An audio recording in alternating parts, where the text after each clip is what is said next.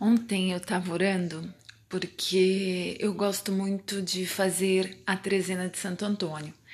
E por quê? Ah, porque eu acho bonita, eu acho que é uma sequência de orações que nos envolve.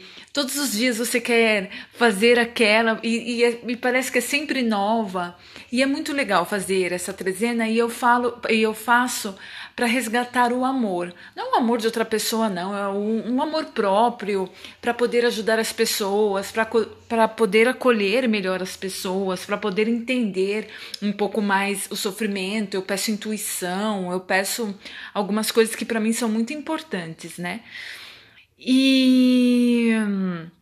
E por que, que eu tô falando isso? Porque ontem foi um dia que eu conversei com Deus e eu falei sobre as injustiças, né? Que eu fosse sempre justa nos meus julgamentos, que eu sempre analisasse as questões com empatia, né? Que eu sempre visse as questões de uma maneira é, inteligente, onde eu visse o todo, onde eu me colocasse no lugar das pessoas e, e etc. E fui dormir com, com o Trump lá, pau a pau com Biden, e, e com aquela história da Mari Ferrer, com a Thais Azevedo falando um monte de, de, de merda para variar das mulheres e julgando todas como se fosse todas da mesma laia dela e etc. E hoje eu acordei assim, foi muito engraçado, né, com a questão do Rodrigo Constantino e eu achei assim de um absurdo tão grande, porque o meu pai jamais faria nada comigo. Meu pai mataria o estuprador, sabe? Independente do que fosse. Porque meu pai era do tipo, mexeu com a filha dele me falou: não importa que eu esteja errada, se você encostou em mim, minha, minha filha, é, é, pai, sabe? Com filha. Agora, as coisas que ele falou foram tão absurdas, tão absurdas, e eu ali clamando por justiça etc. Aí começou Biden detonando nos Estados Unidos, detonando aspas, né, assim, mas ganhando nos Estados Unidos. Rodrigo Constantino demitido da Jovem Pan. Aí a grande maioria das mulheres sendo a favor da, Mar, da Mari Ferrer, e não só, um monte de homens também clamando por justiça a, a favor dela.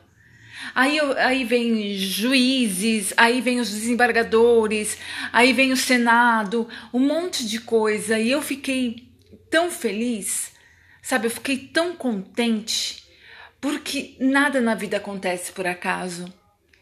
Infelizmente foi necessário a morte da Ângela Diniz para que a gente mudasse a nossa Constituição e desse mais valor para as mulheres.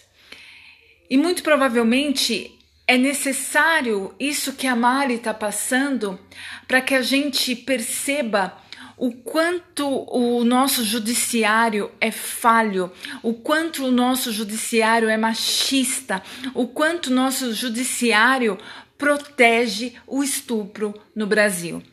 Aí vão falar assim: ah, mas falta, as pro... mas falta provas, falta, falta provas para todos os lados, tanto para o cara que é acusado de estupro, quanto é, é para ela, mesmo porque o, o, álcool fica no nosso metabolismo por 12 horas e um medicamento tipo Boa Noite Cinderela, dependendo do, do medicamento, fica algumas horas ou até 24 horas. Mas se colocar alguma coisa na bebida dela, foi muito pouco, então com certeza aquilo também já não ia estar. É por isso que a justiça sempre está reclamando, porque é muito difícil provar casos de estupro.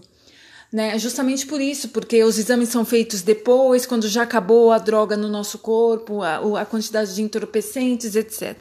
Então é, é complicado. E, e, mas assim, o ato ocorreu. O ato ocorreu.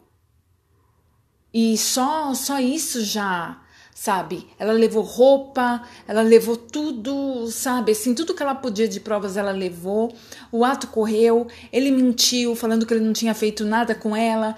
Depois desmentiu, falando que só tinha feito sexo oral, mas aí foi encontrado esperma, ele teve que falar sabe? Então começa assim, né? Então a gente percebe que o negócio ali não foi fácil.